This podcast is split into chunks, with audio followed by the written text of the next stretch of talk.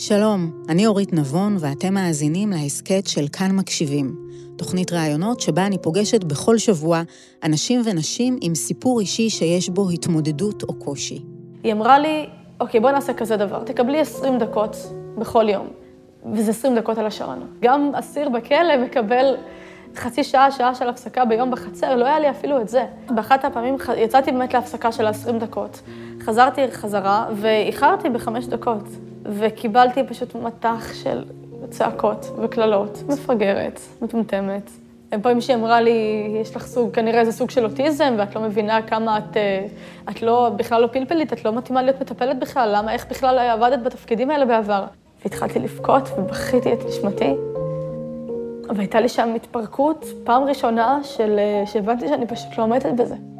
והפעם הייתי משרתת. שיחה עם לורן גואטה, שחשבה שהיא הולכת להיות אופר שמטפלת בתינוק בספרד. זאת הייתה המשרה.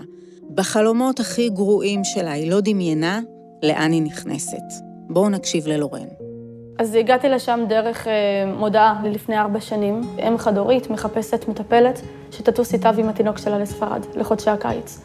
העבודה נראתה לי בול בשבילי. אני אוהבת לטפל בתינוקות, יש לי ניסיון בתחום, אני דוברת ספרדית. ומיד שלחתי לה הודעה. תוך אה, יומיים כבר נפגשנו. היה לך כיף בפגישה הזאת? היה מוזר.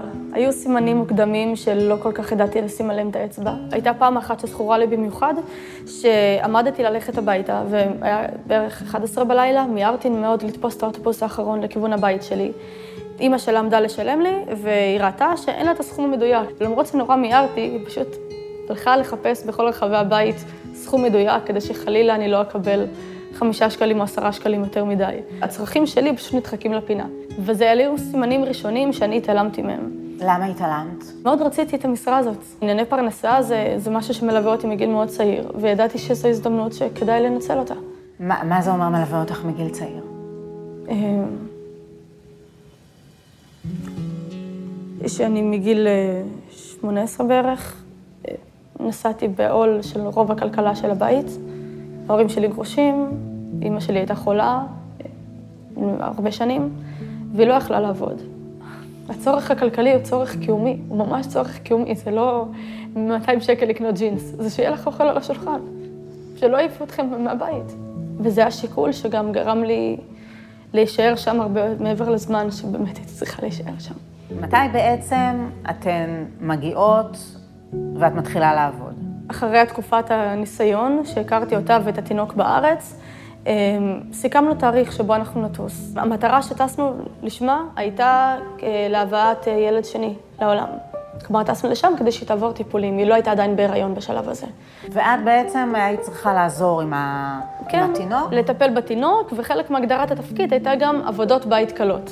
נחתנו בשדה תעופה, ואז נסענו לכיוון הדירה. איזה רגעים קשים את זוכרת? כשהבנתי שאני בלי הפסקות בכלל.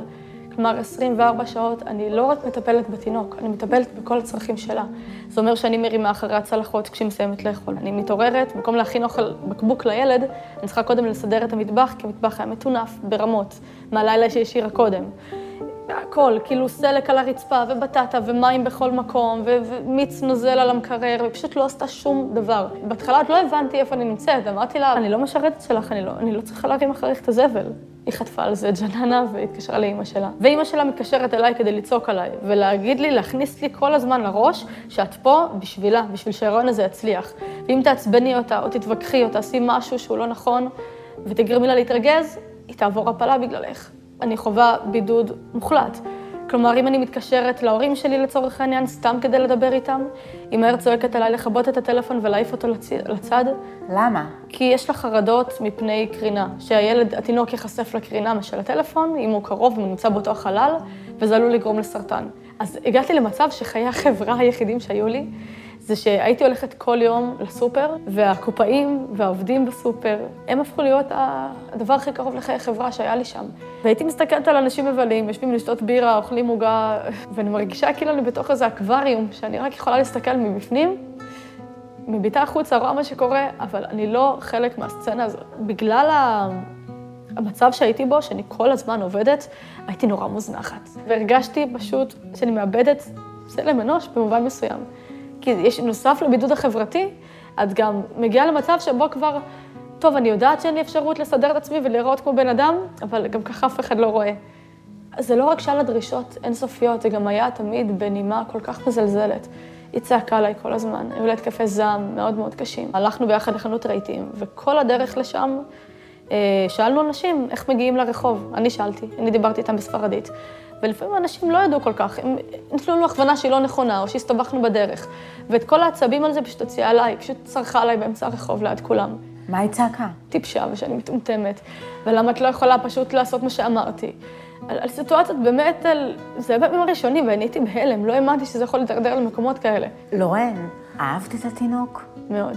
הילד הזה היה מאוד מאוד מחובר אליי. אני הייתי הנוף היחיד כמעט שהוא ראה. אה, מראש סוכם בינינו שבשבועיים הראשונים אני, יש... אני זה שישן עם התינוק. בפועל אני נשארתי עם התינוק 24 שעות. לא, לא השלכתי עליו את, ה, את הכעס או את התסכול שלי, השתדלתי נורא תמיד לחייך לידו, שלא ירגיש שמשהו לא בסדר. אני בטוחה שהוא הרגיש, כי המון פעמים שהוא חווה מעל הראש שלו, כאילו, סצנות מאוד לא נעימות של צרחות, של השפלות. גם במהלך הלילה יכולה להוציא אותה מהמיטה כשאני ישנה, פשוט לפתוח את הדלת, גם אם אני ערומה, בלי לדפוק, ופשוט להגיד לי, בואי עכשיו אני צריכה שתסדרי כריות בסלון. אכלתי בוטנים וזה נפל קצת בין הכריות של הספה, בואי תוציא אותם. ככה? ככה. פשוט אמרתי לה, למה את לא יכולה להרים בעצמך? התקשרה לאימא שלה באותו הרגע וצרחה על כמה שאני חצופה ושאני מורדת ואני לא עושה את מה שהיא אומרת לי. ושבגללי ההיריון שלה ייהרס. ביקשתי שתפתח בדלת לפני שהיא נכנסת. והיא פשוט ביטלה אותי בהינף יד ואמרה, טוי, שנו, שתינו נשים, אפשר לחשוב. כאילו, מה שיש לי, יש גם לך, מה זה משנה בכלל? היא מרשה לעצמה בכל רגע נתון פשוט להפר את הזכות הכי בסיסית שלי לפרטיות מינימלית. אמא שלה כותבת לי הודעות כל היום וכל הלילה. את צריכה להיות צייתנית, את צריכה לעשות בדיוק מה שהיא אומרת לך, בואי ואבוי לך אם תתווכחי, אוי ואבוי אם תגידי לה לא להיכנס לחדר של התינוק שלה, את לא מחליטה. והאישה עצמה, אימא של התינוק, הייתה אומרת לי, אני הגבירה, את עובדת אצלי, ואני, המילה הזאת היא גבירה, זו מילה שפשוט... הייתי בהלם לשמוע אותה. גבירה? כן. פעם אחת היא נופפה מעליי באגרוף כשאני מחזיקה את התינוק בידיים שלי. מה זאת אומרת? היא פשוט היה לה אה, קטע שהיא הייתה נכנסת לחדר אחרי שהוא כבר רדום, רוכנת מעליו, מעל המיטת תינוק, ומדברת אליו. וזה היה נורא מתוק, כאילו מהצד. אבל היא לא לקחה בחשבון שהוא יכול להתעורר ולשמוע. ואני זאת שצריכה אחר כך להתמודד שוב עם ההרדמות, ואני גמורה, הייתי מפורקת. ובאותו לילה היא העירה אותו בטעות פעמיים. תוך כדי שהיא מדברת אליו, אני אומרת לה, אני מבקשת, שתדברי יותר בשקט, תעירי אותו. אני באמת לא מסוגלת להרדים אותו עוד פעם, הוא יתעורר. אמרה לי, אל תגידי לי מה לעשות, זה הילד שלי, ואני אדבר איתו כמה שאני רוצה.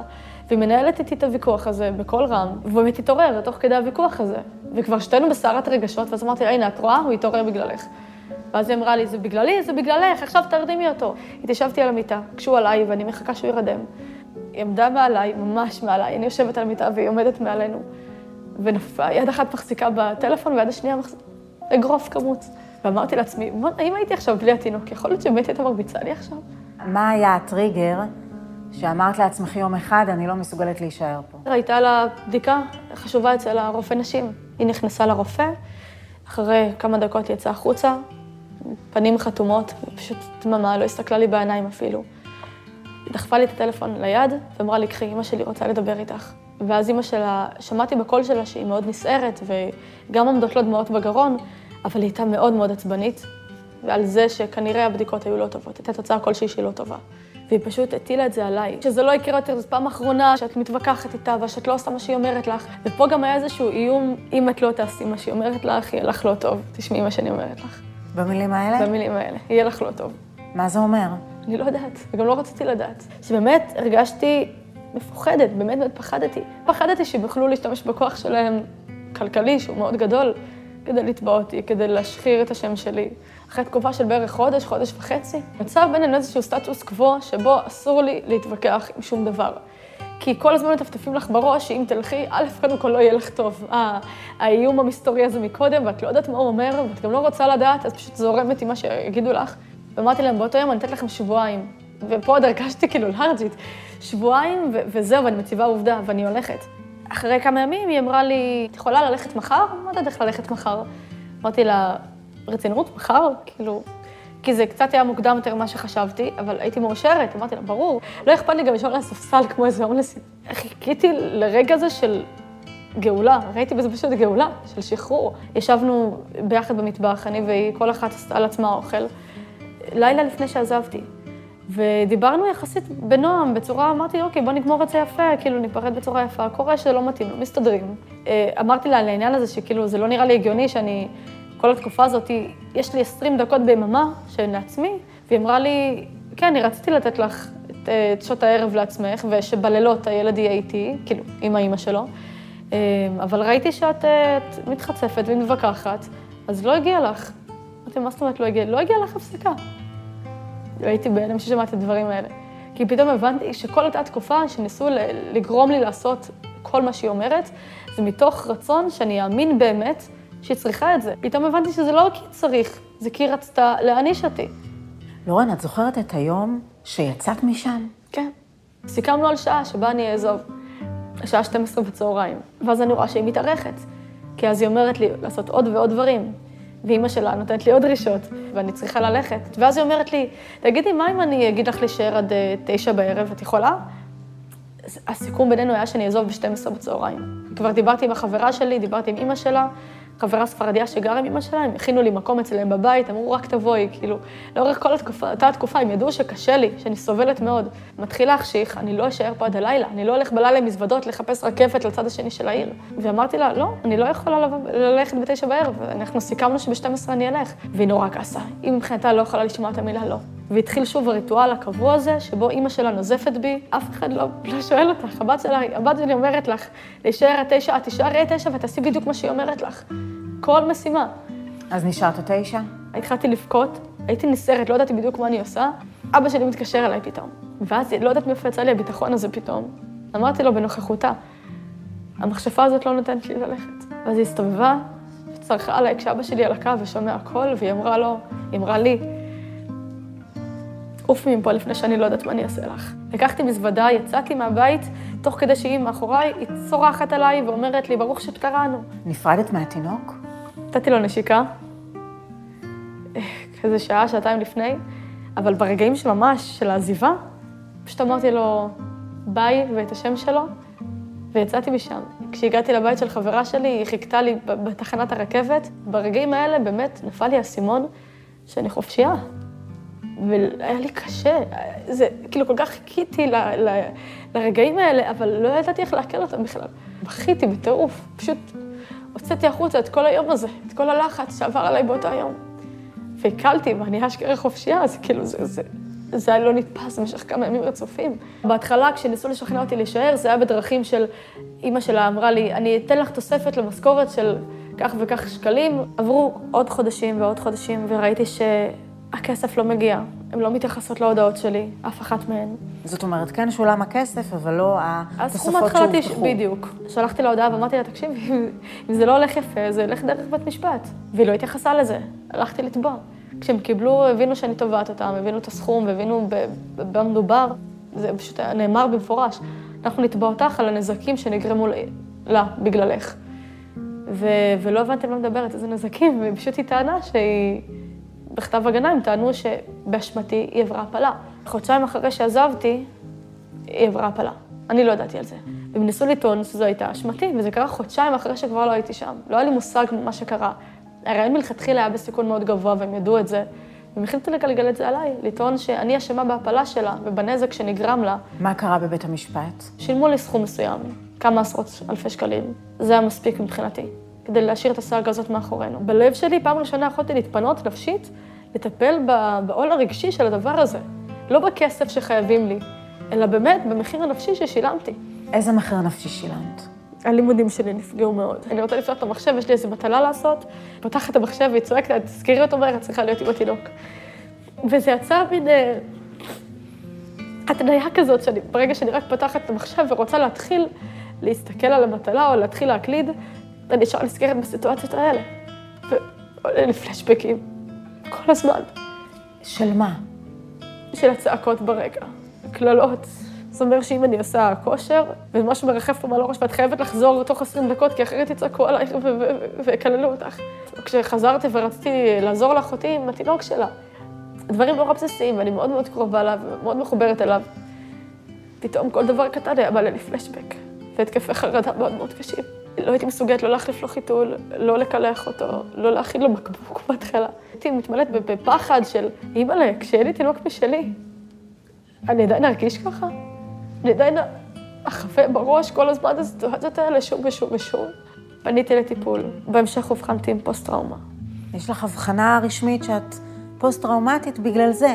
כן. עבר לך בראש, למה הייתי יכולה לשים לב לפני? איך נכנסתי לזה? זה דבר שליווה אותי המון המון זמן. הכעס על עצמי. כשקרו דברים שהם באמת בלתי נסלחים, הצלחתי למצוא בעצמי כוח לסלוח. בזמנו ראיתי בזה מעלה גדולה, כאילו, יש לך מוסר עבודה, את מצליחה להתעלות על עצמך, את מצליחה להוריד את האגו ו...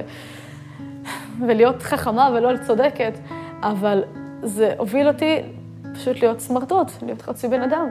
מה קורה איתך היום? עובדת בתור מורה לאנגלית ומדריכה במוזיאון. אני רוצה שאנשים, בעיקר בחורות צעירות שמגיעות לעבודות האלה, וזה נשמע נורא מפתה מבחוץ, לדעת שאת צריכה להיות מוגנת. אני לא חשבתי על זה בכלל, שאני צריכה לעשות חוזה מסודר, ושהכול יהיה מעוגן בו בדיוק, מה שעות העבודה שלי ומה אני צריכה לעשות ומה השכר שמגיע לי, שאף אחד לא יוכל לכפות עליי דברים שלא סיכמנו אותם מראש, שאף אחד לא יוכל לדבר עליי בזלזול ובהתנשאות כזאת, כמו שאני חוויתי שם. ובשום אופן לא להסכים שיתנהגו עליי בצורה כזאת. זה אומר שאת מרגישה טיפה שרע לך, לא להוריד את הראש, פשוט קומי ולכי. ולתגובות. תגובת אם התינוק. רק אגיד שלא היה ברצוני לקרוא את טענות לורן. לורן הזאת כל כך פגעה בי קשות, למרות שהדברים שציפיתי ממנה הוסכמו מראש. בסוגריים, ואם במקרה יתקיים איזה משהו שלא היה צפוי מראש, אם הייתה מתלוננת על כך, מה שלא עשתה, הייתי בוודאי מנסה ליישר איתה את ההדורים. כך שאני לא מעוניינת להישאב מחדש לכל האנרגיה השלילית הזאת, ועוד אוסיף ואדגיש שבהחלט סביר שפגיעתה הרבה בי ואי כיבודה את הצורך הכל כך רגיש שלי, שכאמור דובר, היה ידוע מראש ודברים הוסכמו מראש על פי כך, גרמה לי לצערי הרב נזק בלתי הפיך עם השלכות איומות. למרות זאת, ייתכן וטבעי יותר למאזינים הממוצעים להראות אמפתיה לגבי האדם שנוכח בשידור, המדבר, מפרט, אולי אף הבוכה בגלוי, אבל גם יש את הצד שלי בהחלט, גם אם הוא לא משתתף במוחצנות בשידור. זו תגובת אם התינוק כאמור, תגובת הסבתא. ראשית ומראש אומר כי לורן לא עבדה אצלי, אלא אצל בתי. לגופו של עניין, לורן תבעה את בתי, בית המשפט לא קבע כי הייתה התעללות או כל פעולה כפי שהיא תיארה אותה. כל הטענות שלה הוכחשו בפני בית המשפט. בתי אם יחידנית, ללא בעל או בן זוג, נעזרה בלורן בהיותה בחו"ל, בעניין הקשור בהבאת ילד לעולם. אני לא רוצה לפרט את הפעולות של לורן, מכיוון שהדבר יוביל רק לפגיעה בה, בכל מקרה, הכל שקר וכזב. תגובת הסבתא. נציין שהסיפור של לורן מגובה במסמכים שמוכיחים את טענותיה. בתוכנית כאן מקשיבים ניתן לצפות ביוטיוב, בפייסבוק ובאינסטגרם של כאן, וגם בכאן בוקס. להתראות בפרק הבא.